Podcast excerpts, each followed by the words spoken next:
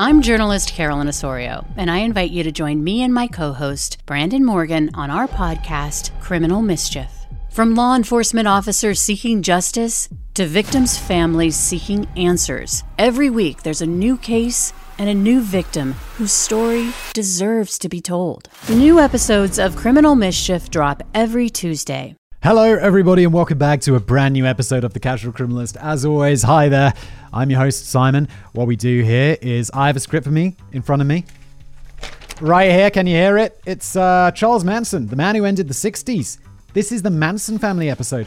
I was always a little bit hesitant to tackle some of the like bigger crime stories because they've been so covered whether factually by other true crime podcasts and YouTube shows or uh, fictionally by Quentin Tarantino in uh, that really great movie from last year or 2019 something 2019 i feel. It was when i still went to the cinema. Um but yeah anyway but i thought people were asking people say simon you should cover some of the big guys because we'd like your take on them. We'd like your writer's take on them. And i'm like okay in that case let's do that because also i mean from a business perspective they probably get more listens and views so win win this is actually, I believe this is Chris, Chris's first script for Casual Criminalist. Round of applause. Welcome, Chris. Welcome to the party, pal. Now I'm going to feel bad because I haven't done that for previous new authors on Casual Criminalist. But uh, welcome, Chris, to the podcast. Charles Manson, the man who ended the 60s. The introduction is finally ending, and we're getting into the script.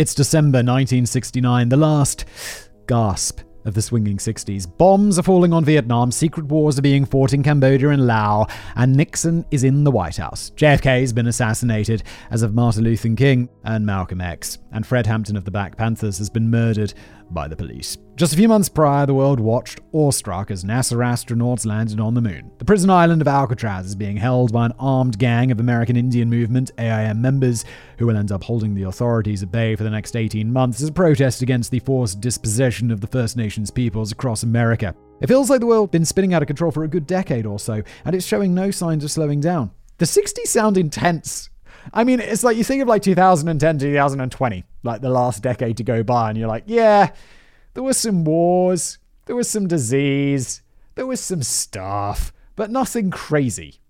I mean, I mean, there was this crazy stuff, but there's not like, uh, there's not Vietnam. There's not the assassination of a president and Martin Luther King Jr., Malcolm X, wild. There's no landing on the moon. The 60s were interesting. Damn. And in Los Angeles, police are wondering what could possibly connect a dead music teacher, a mansion full of brutally murdered Hollywood royalty, and the bloodied corpses of a couple who made it big in the grocery business, savagely butchered in their own home. By the mid 1970s, all would be revealed. Charles Manson, Charlie to his devotees in what became known as the family, would rise to prominence as an emblem of the dark side of 60s counterculture. Often called the man who ended the 60s, his crimes, most committed by his brainwashed followers on his behalf, would come to represent a turning point in American history and the end of America's cultural influence. Am I imagining it, or did Charles Manson recently die? I believe, I know this is all about to be covered, I'm absolutely sure, but I feel like he died like last year or a couple of years ago. And wasn't he originally scheduled to be executed in the 70s, but then California adopted the death penalty? And it's like, it's Charles Manson. Couldn't we have just done it after he was killed? I mean, I mean, as we'll find out, he was a dick. The swinging 60s to understand the Manson murders, we need to understand the times in which they were committed. With the appalling destruction of World War II and the subsequent anti communist panic still, still in living memory, an unusually strong and persistent counterculture had developed. First through the beatnik movement, think black leather jackets, heroin, and anti establishment poetry. Those are three very different things. The beatniks have it all had it all covered. Like three things poetry, okay, leather jackets, okay, and heroin.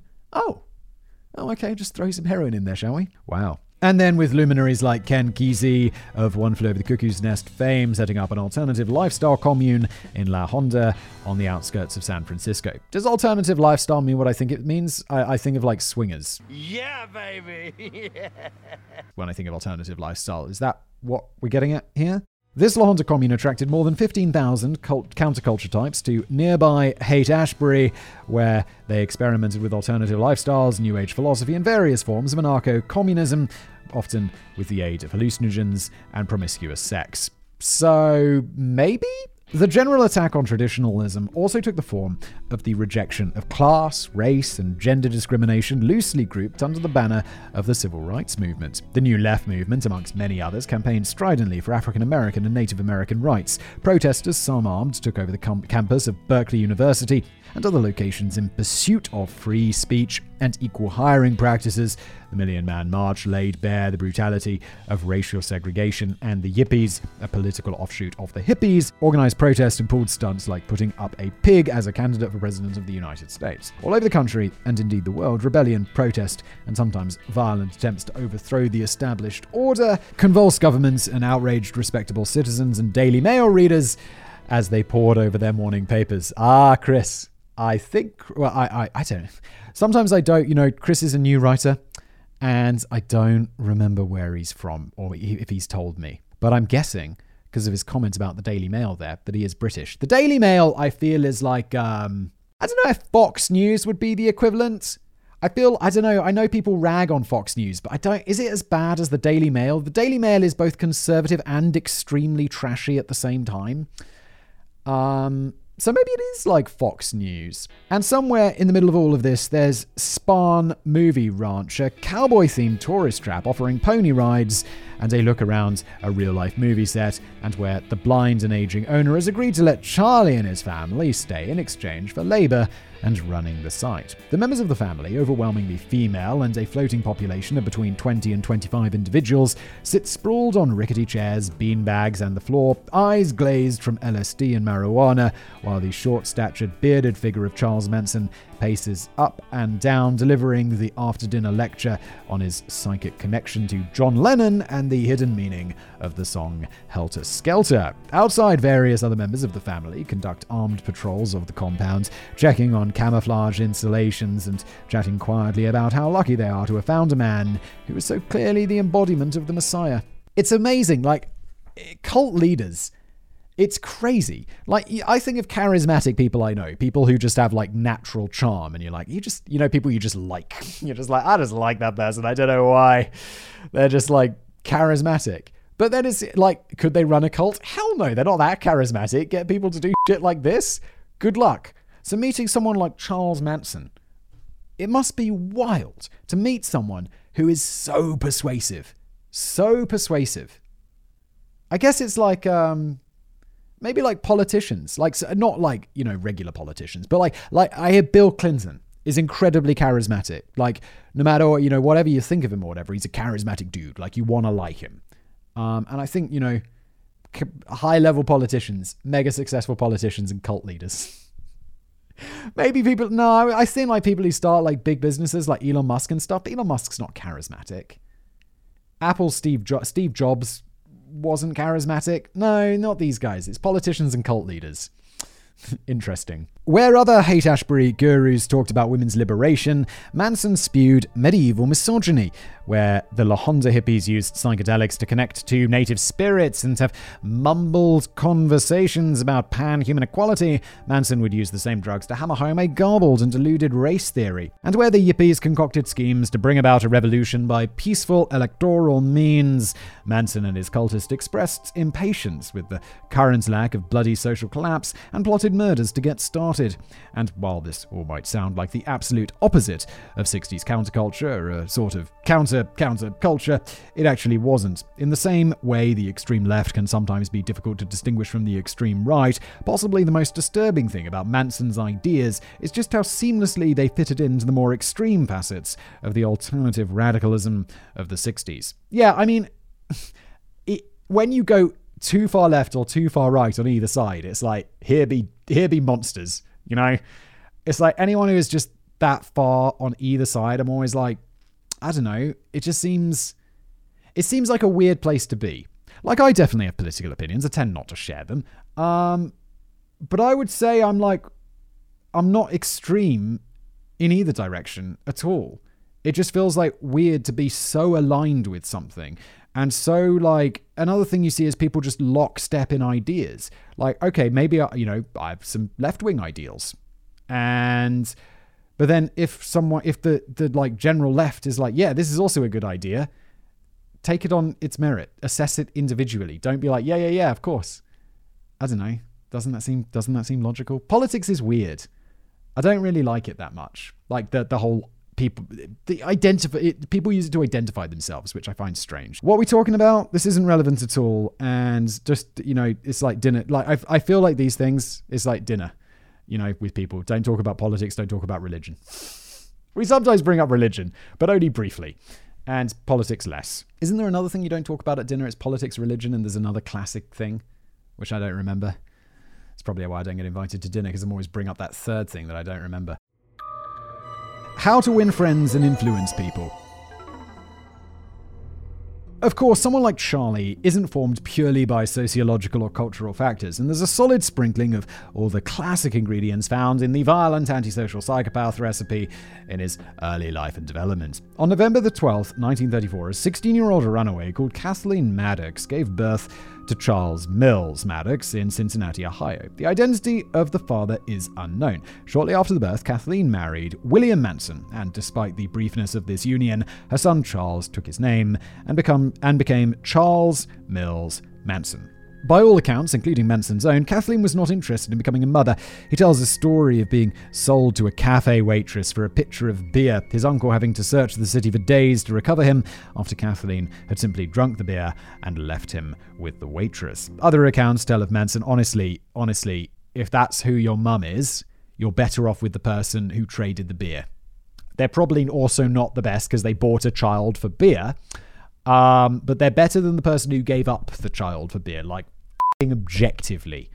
Other accounts tell of Manson being forced to sleep in his mother's bed even when she was uh, receiving other men for sex, and that he once attempted to have sex with her himself, for which he was brutalized. The majority of his early childhood, however, was spent bouncing around various relatives, partly because of Kathleen's neglect and partly because of her own criminal activity. These de facto foster parents were also not ideal, his grandmother being a religious fanatic, one of his uncles abusing him for being effeminate, and another committed suicide while Manson was in his care when he found out his property was about to be seized. Oh my god.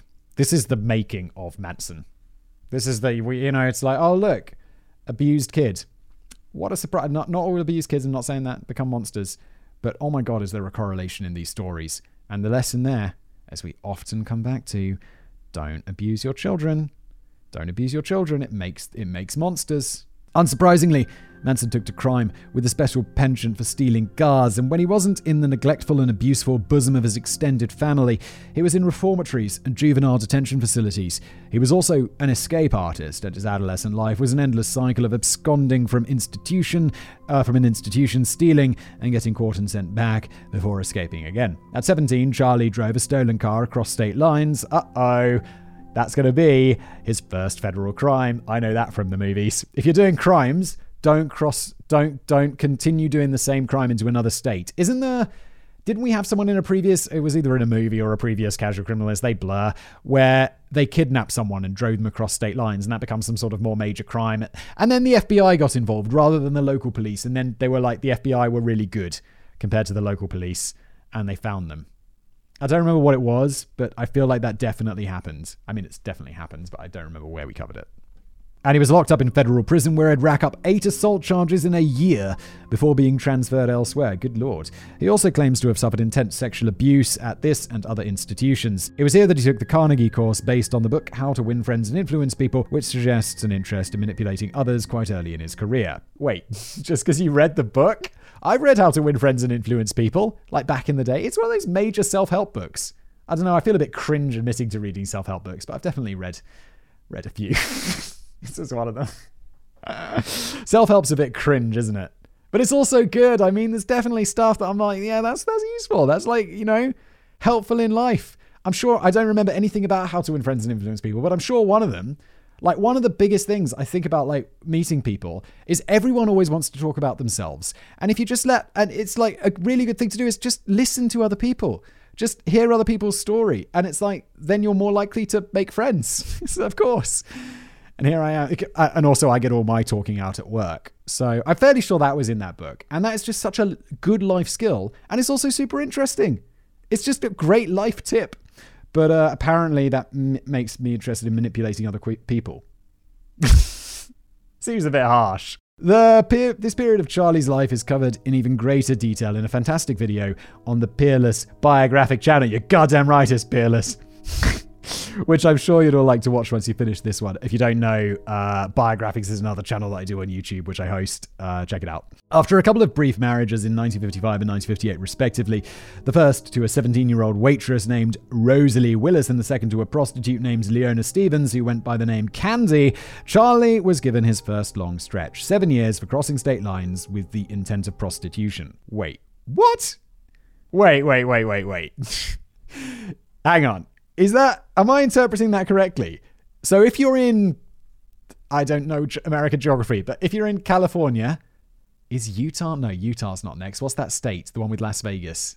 Nevada. That's next to California because I've driven from Las Vegas to Los Angeles on a road trip and I'm barely sure that was a state. So if you're just hanging out in Las Vegas and you're like, I want to do some prostitution, like be a, uh, not a, a, a customer, is that right?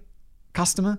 Of prostitution or sex work. I'm not sure. Prostitution's not okay to say anymore, is it? You got to say, is it sex work? I don't know. I don't know. Look, I'm not trying to be offensive. But if you drive to Los Angeles with the intention of sleeping with a sex worker, that's a federal crime that can get you seven years in prison? Is that right? That seems pretty mental, to be honest. Uh, he also had two sons, one by each wife Charles Manson Jr. and Charles Luther Manson. Wait, he called both his sons Charles after himself.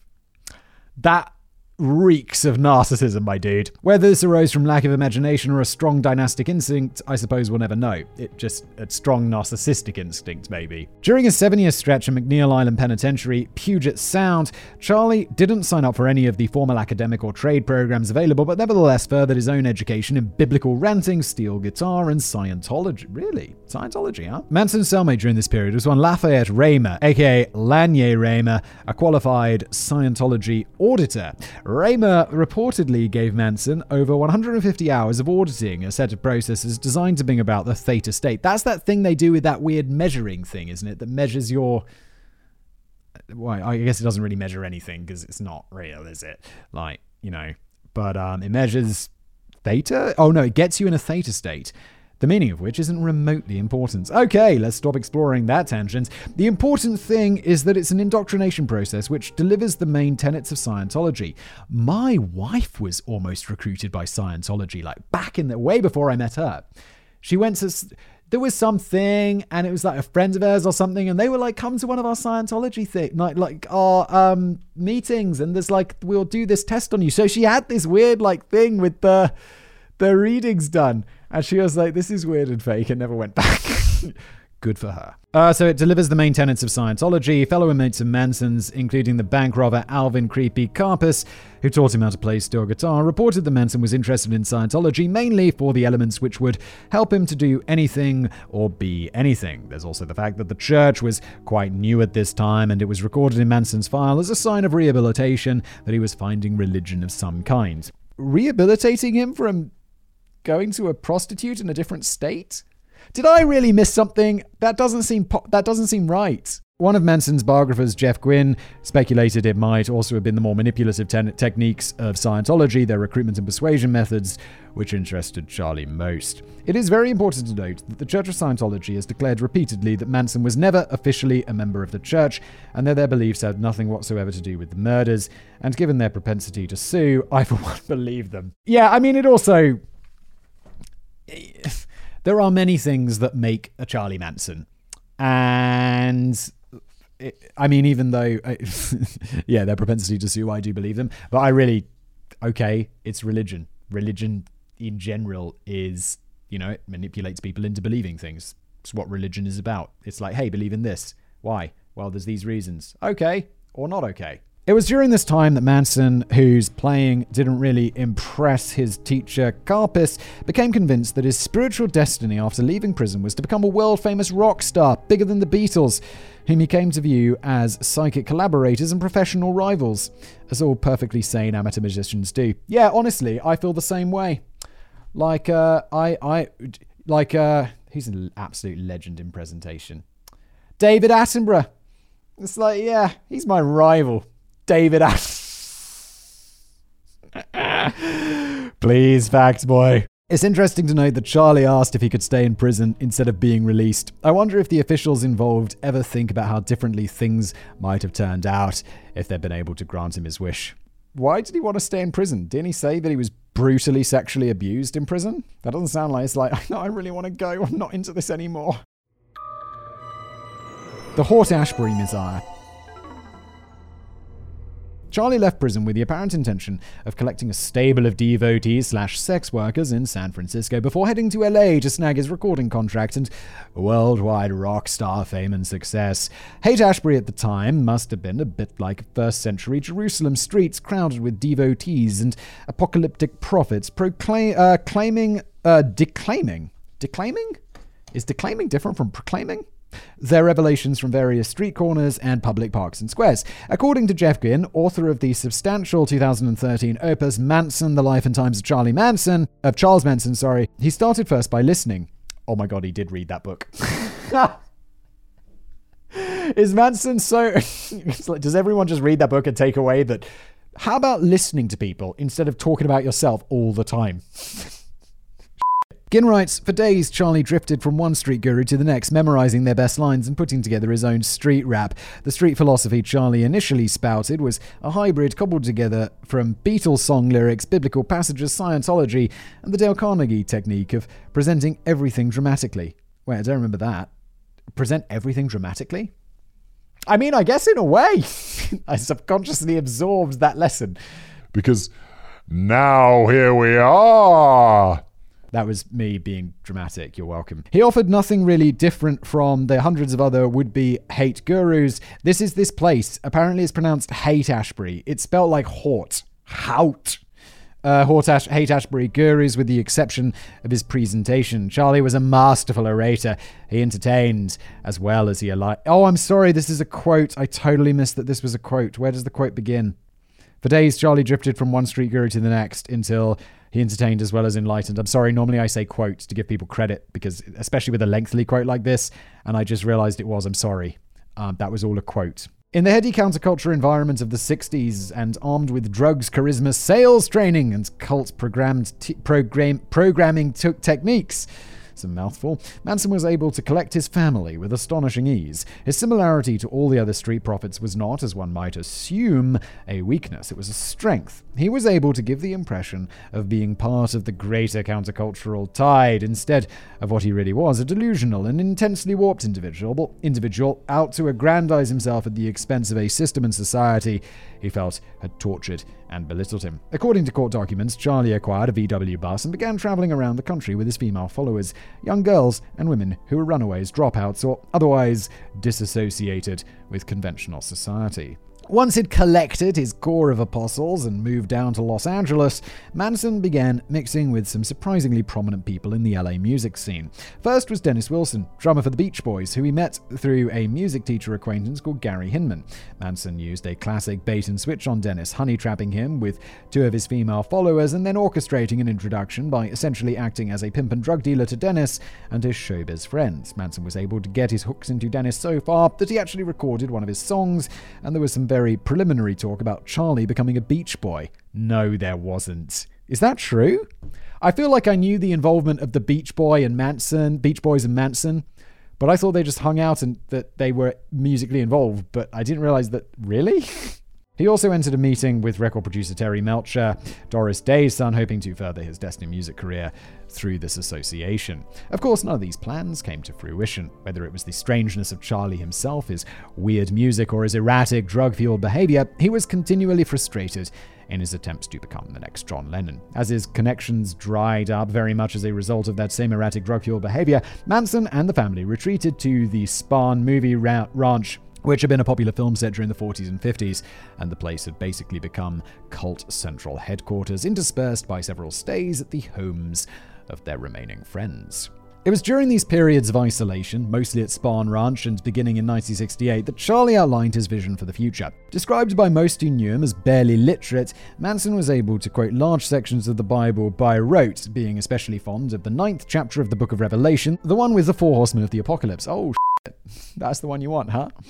He believed that John Lennon and the Beatles were these four horsemen. Holy shit and he was fixated on their recently released White Album, especially the songs Helter Skelter, which he thought referred to a coming Armageddon, and unsurprisingly Revolution 9, as in Revelation chapter 9. He believed this Armageddon would take the form of the blacks, quote, being locked in an apocalyptic war with white people, whom Charlie associated with the Roman Empire and encouraged to fam- uh, the family to refer to as pigs.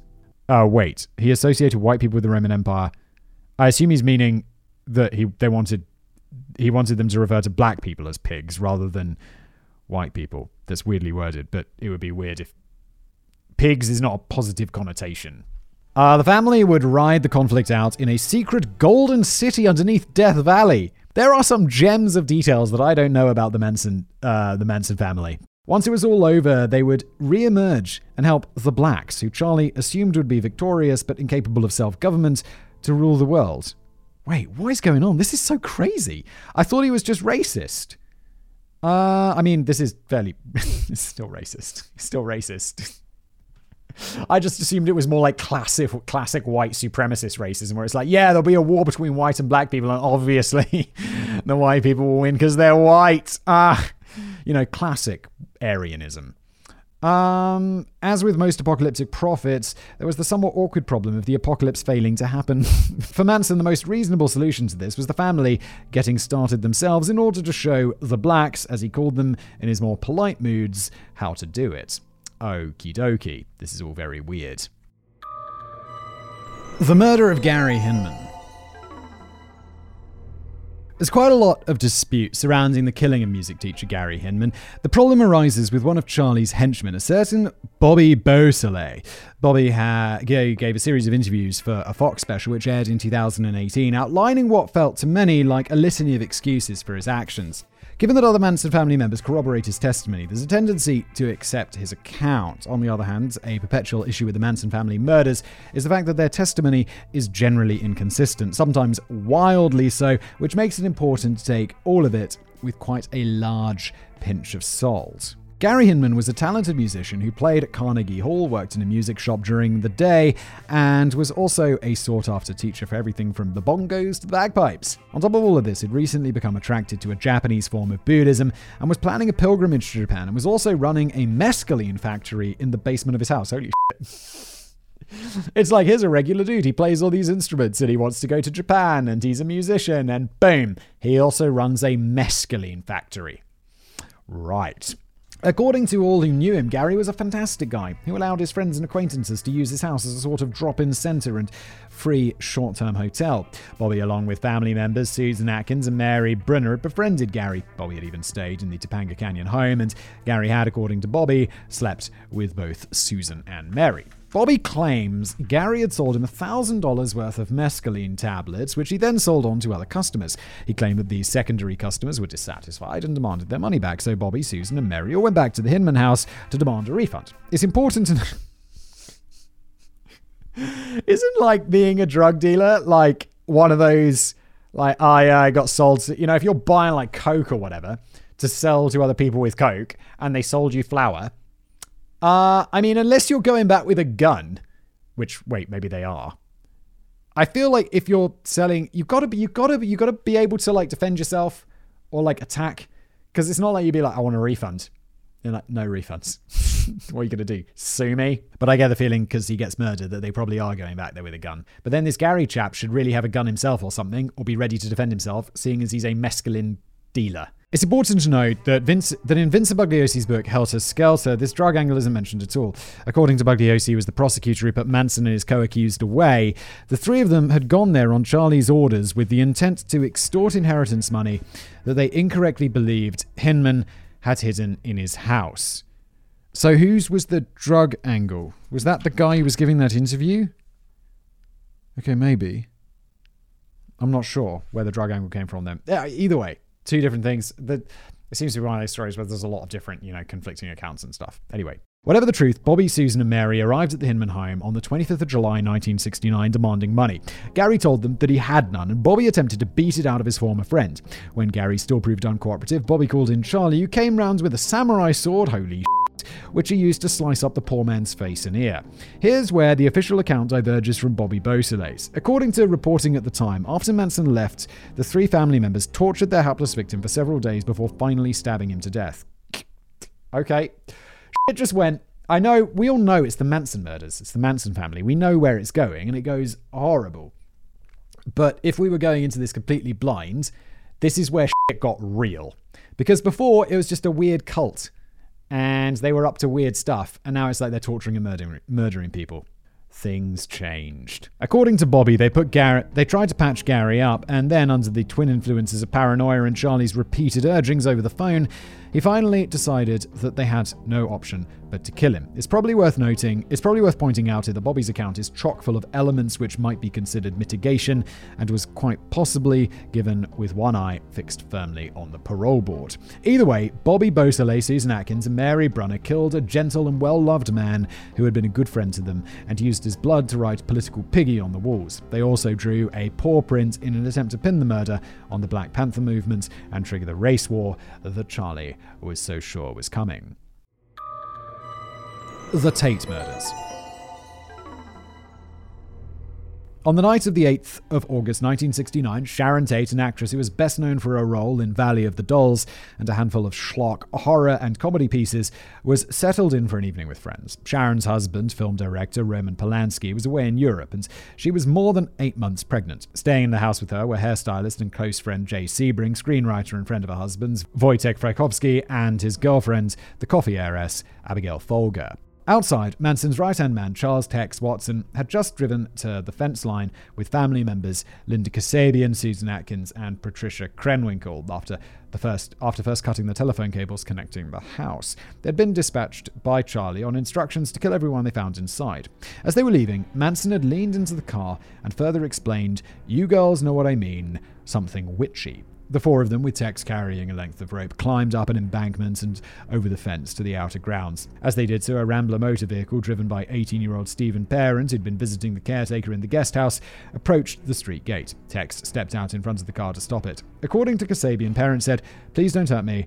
I won't say anything, before Tex shot him multiple times. They sent Kasabian to stand as a lookout near the car and headed to the house where Tex cut a window screen to gain access. Finding Wojciech sleeping on the couch, Tex told him he was the devil and here to do the devil's business and began administering a beating. It seems Atkins, Krenwinkel, Watson found the other four occupants of the house in the living room. Kasabian, from her position near the car, says she heard pleading and screams coming from the house before Wojciech Frykowski came running outside, followed by Atkins and Tex. Wojciech fell, got to his feet, and then was stabbed and shot to death by Tex Watson. She then saw Abigail Folger escape the house with Patricia Krenwinkel in pursuit with a knife. Crime scene photos of the killings show that Frykowski had been stabbed 51 times and shot twice, as well as suffering multiple lacerations, apparently from blunt trauma. Abigail Folger was stabbed 28 times. In the living room, Jay Sebring and Sharon Tate had been yoked together with a rope and had been slung from a high ceiling beam. Both Sebring and Tate had been slashed multiple times around the chest, and Sebring had been stabbed seven times and shot once fatally. The ceiling was riddled with bullets, and the coroner's report showed Sharon Tate had been hanged as well as stabbed 16 times. Her unborn child did not survive the attack. As they left, Susan Atkin used Sharon Tate's blood to write the word pig on the front door before all four of them drove back to Spahn Ranch, disposing of their bloody clothing along the way.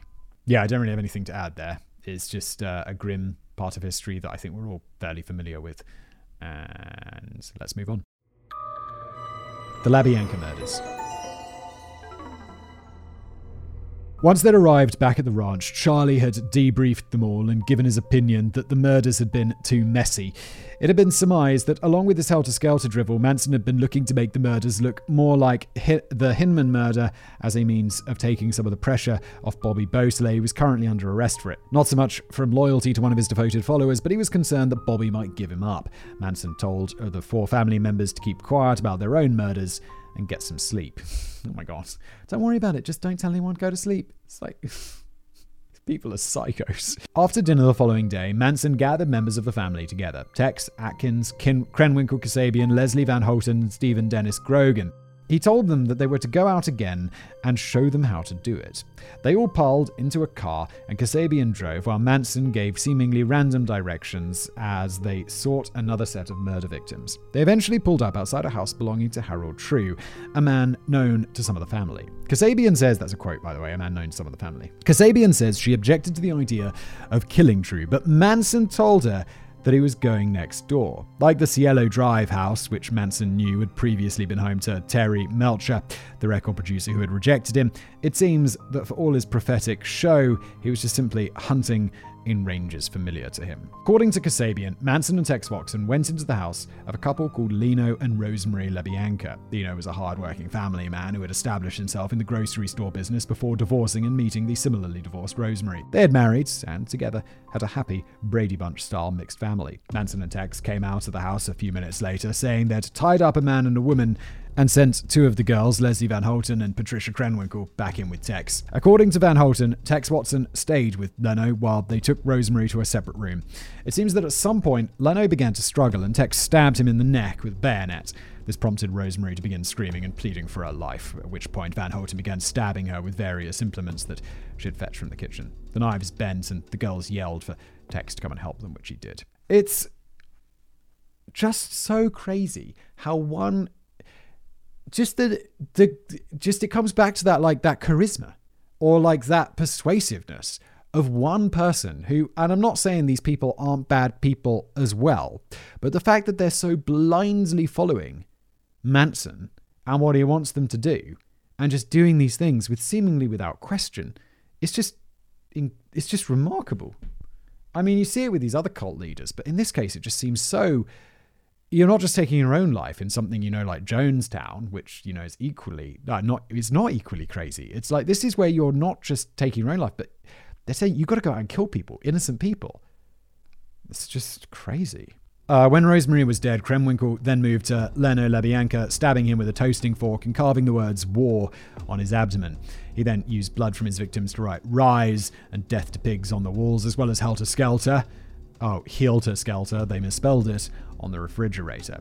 When Rosemary's 16 year old son returned from a vacation the following day, he'd been meant to be home that night, but had pleaded for an extra day staying with friends, he found both his mother and stepfather's bodies. Leno was in the living room with a bloodied pillowcase over his head, an electrical cord around his neck, and his hands tied together and with a leather thong. The coroner counted a total of 27 wounds on his body, along with the carving and the knife in his, along with the carving and the knife in his neck. Krenwinkel had apparently left the fork in his abdomen. Rosemary was found bound and muffled in exactly the same way, her exposed body bearing 41 stab wounds.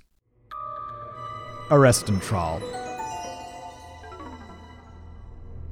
The LA police were initially very confused by the murders, though. To their credit, they don't appear to have taken seriously any of the clumsy attempts to pin them on the Black Panthers. They initially thought the LaBianca murders might be a copycat of the Tate killings. Ironically, vindicating Manson's connection, he knew better how to stage a copycat. In the meantime, they raided the Baker Ranch, the family's Death Valley hideaway, for unrelated arson and grand theft charges and placed several of the family in custody. One of these was Susan Atkins, who confided details of the Tate murders to her cellmate Virginia Graham.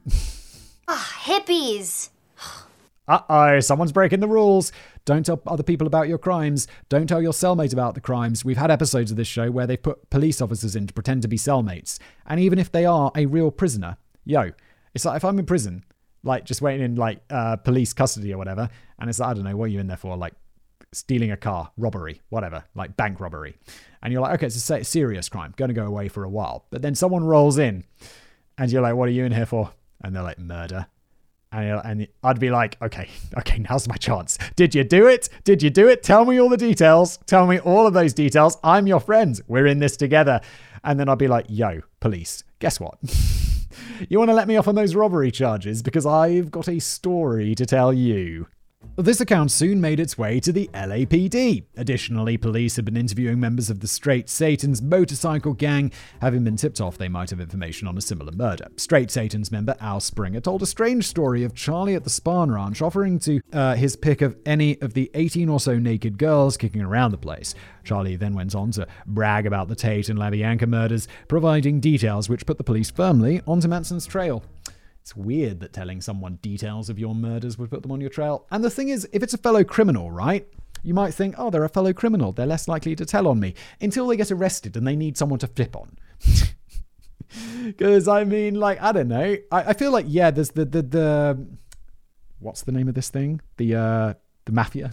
Big brain. They have that, like, a murder code or whatever where they, they shut the fuck up and don't tell anyone. Because otherwise, you know, you'll be murdered by your previous mafia clan or whatever. But I don't feel like regular criminals have this so much, especially if you're not in their gang or whatever. You just be like, yeah, yeah, I'll tell on you if I don't have to go to prison, of course. I don't want to go to prison. or are criminals more honorable among themselves? I don't even know. I'd definitely tell. Be like, I'm not going to jail if I can like tell you about those murders. No, after searching both the Spahn and Baker ranches, where a wealth of evidence was found, Manson, Atkins, Van Houten, Krenwinkel, and Watson were all indicted for murder. The trial was an absolute circus. The state chose Vincent Bugliosi, a veteran lawyer who'd secured convictions in 103 of 104 cases, as the chief prosecutor. If you're in court and they put that guy on you and he's accepted it, it's like, you are. You're screwed. Plead it out. Plead it out. Manson's lawyer was a defense attorney famous for his disruptive tactics, Irving Kanarek.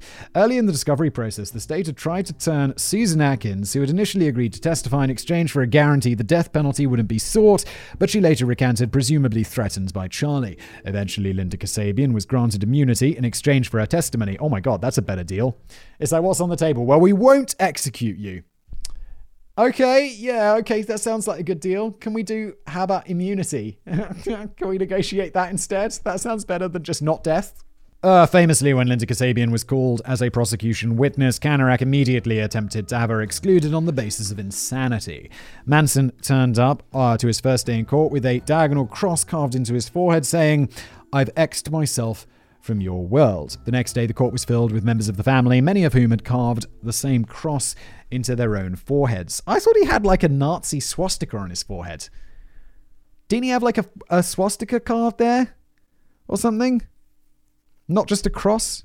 Manson's followers were so disruptive they were eventually ejected prematurely from the courtroom, and they held constant vigils outside, where the media, captivated by this large group of young females, gave them enormous amounts of attention, of coverage.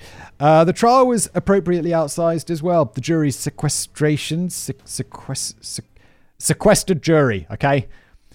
sequestration of 225 days turned out to be the longest ever up until that time. Linda Kasabian remained on the stand for a total of 18 days, 11 testifying and 7 being cross-examined by Kanarek. Kanarek devoted quite a lot of effort to painting her as a space cadet, incapable of remembering or communicating reliably.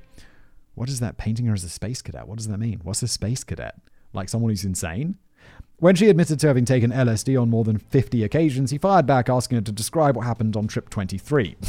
How would you on earth would you remember this? Despite this, Kasabian, who was the only one of the five to have surrendered voluntarily to police, proved to be a lucid and credible witness. The prosecutor Bugliosi wrote in his book that he knew he was walking uh, something of a tightrope. Given Manson hadn't actually committed any of the murders, he was in the double bind of having to simultaneously prove the insane conspiracy had brainwashed the family uh, with and without actually risking Manson getting off on an insanity defense. He brilliantly pursued a strategy of casting Helter Skelter and the rest of his crazy pseudo philosophy as a fantasy, which Manson used to control his followers, to compel them to do his bidding, grant sexual favors at his command, and ultimately commit murder. Yeah, that's what he did. And when you, it's it's really brilliantly laid out there by the lawyer, like just how perfectly that lawyer just described what exactly happened and that's a brilliant stra- legal strategy to pursue. No wonder he wins all the time. After a mammoth six months, on January the 25th, 1971, the jury found Krenwinkel, Atkins, Van Houten, and Manson guilty on all charges. Two months later, after a hearing on the impact of the crimes, they were all sentenced to death. Tex Watson, whose extradition had been delayed due to Texas politics at the time, was found guilty and sentenced to death at a separate trial that same year. In 1972, however, a California Supreme Court decision abolishing the state's death penalty meant that all five of them had their sentences commuted to life in prison. Dismembered appendices. All three of the female family members have expressed remorse for their crimes, and it should be remembered how young, drug addled, and subject to Charlie they were at the time. Susan Atkins died of brain cancer in 2009, but both Leslie Van Houten and Patricia Krenwin- Krenwinkel have been model prisoners and have devoted their time to charity work while in prison. Despite this, they have repeatedly been denied patrol, parole. Van Houten was last approved for parole in 2021, but as on multiple occasions in the past, it's expected that the governor will veto her release. Patricia Krenwinkel's next parole application is due for May 2022. While in prison, Charlie Tex Watson converted to Christianity, became an ordained minister, married, and had four children, courtesy of conjugal visits, divorced, and remains in prison to this day. He too has expressed remorse. Remorse. That's incredible. He had four children and became a minister while in prison. That's crazy. I didn't even, I knew conjugal visits were a thing in some places, but that's pretty crazy.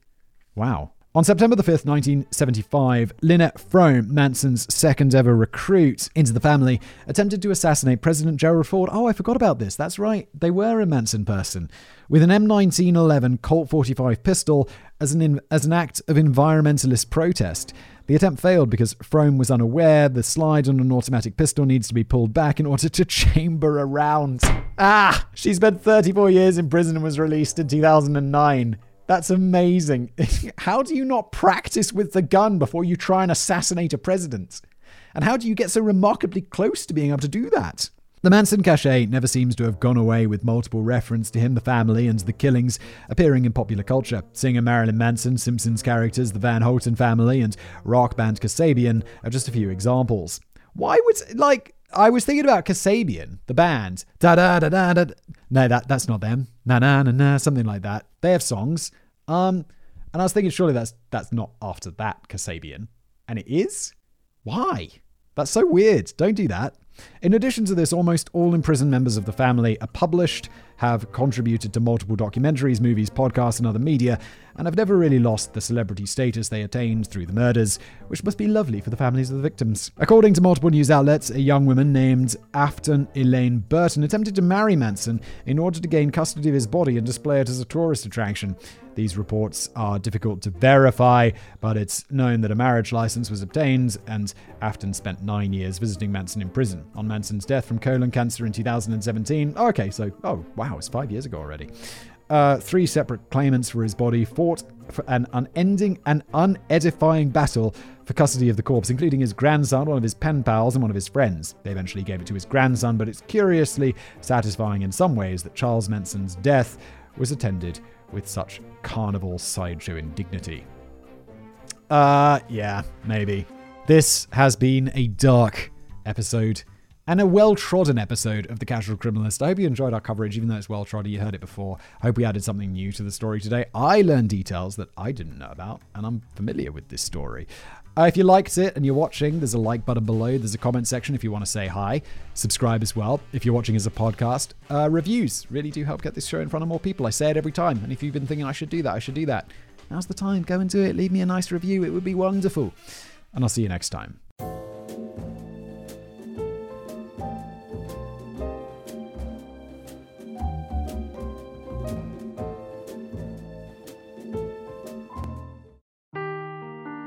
Seeking the truth never gets old. Introducing June's Journey, the free to play mobile game that will immerse you in a thrilling murder mystery. Join June Parker as she uncovers hidden objects and clues to solve her sister's death in a beautifully illustrated world set in the roaring 20s. With new chapters added every week, the excitement never ends. Download June's Journey now on your Android or iOS device or play on PC through Facebook Games.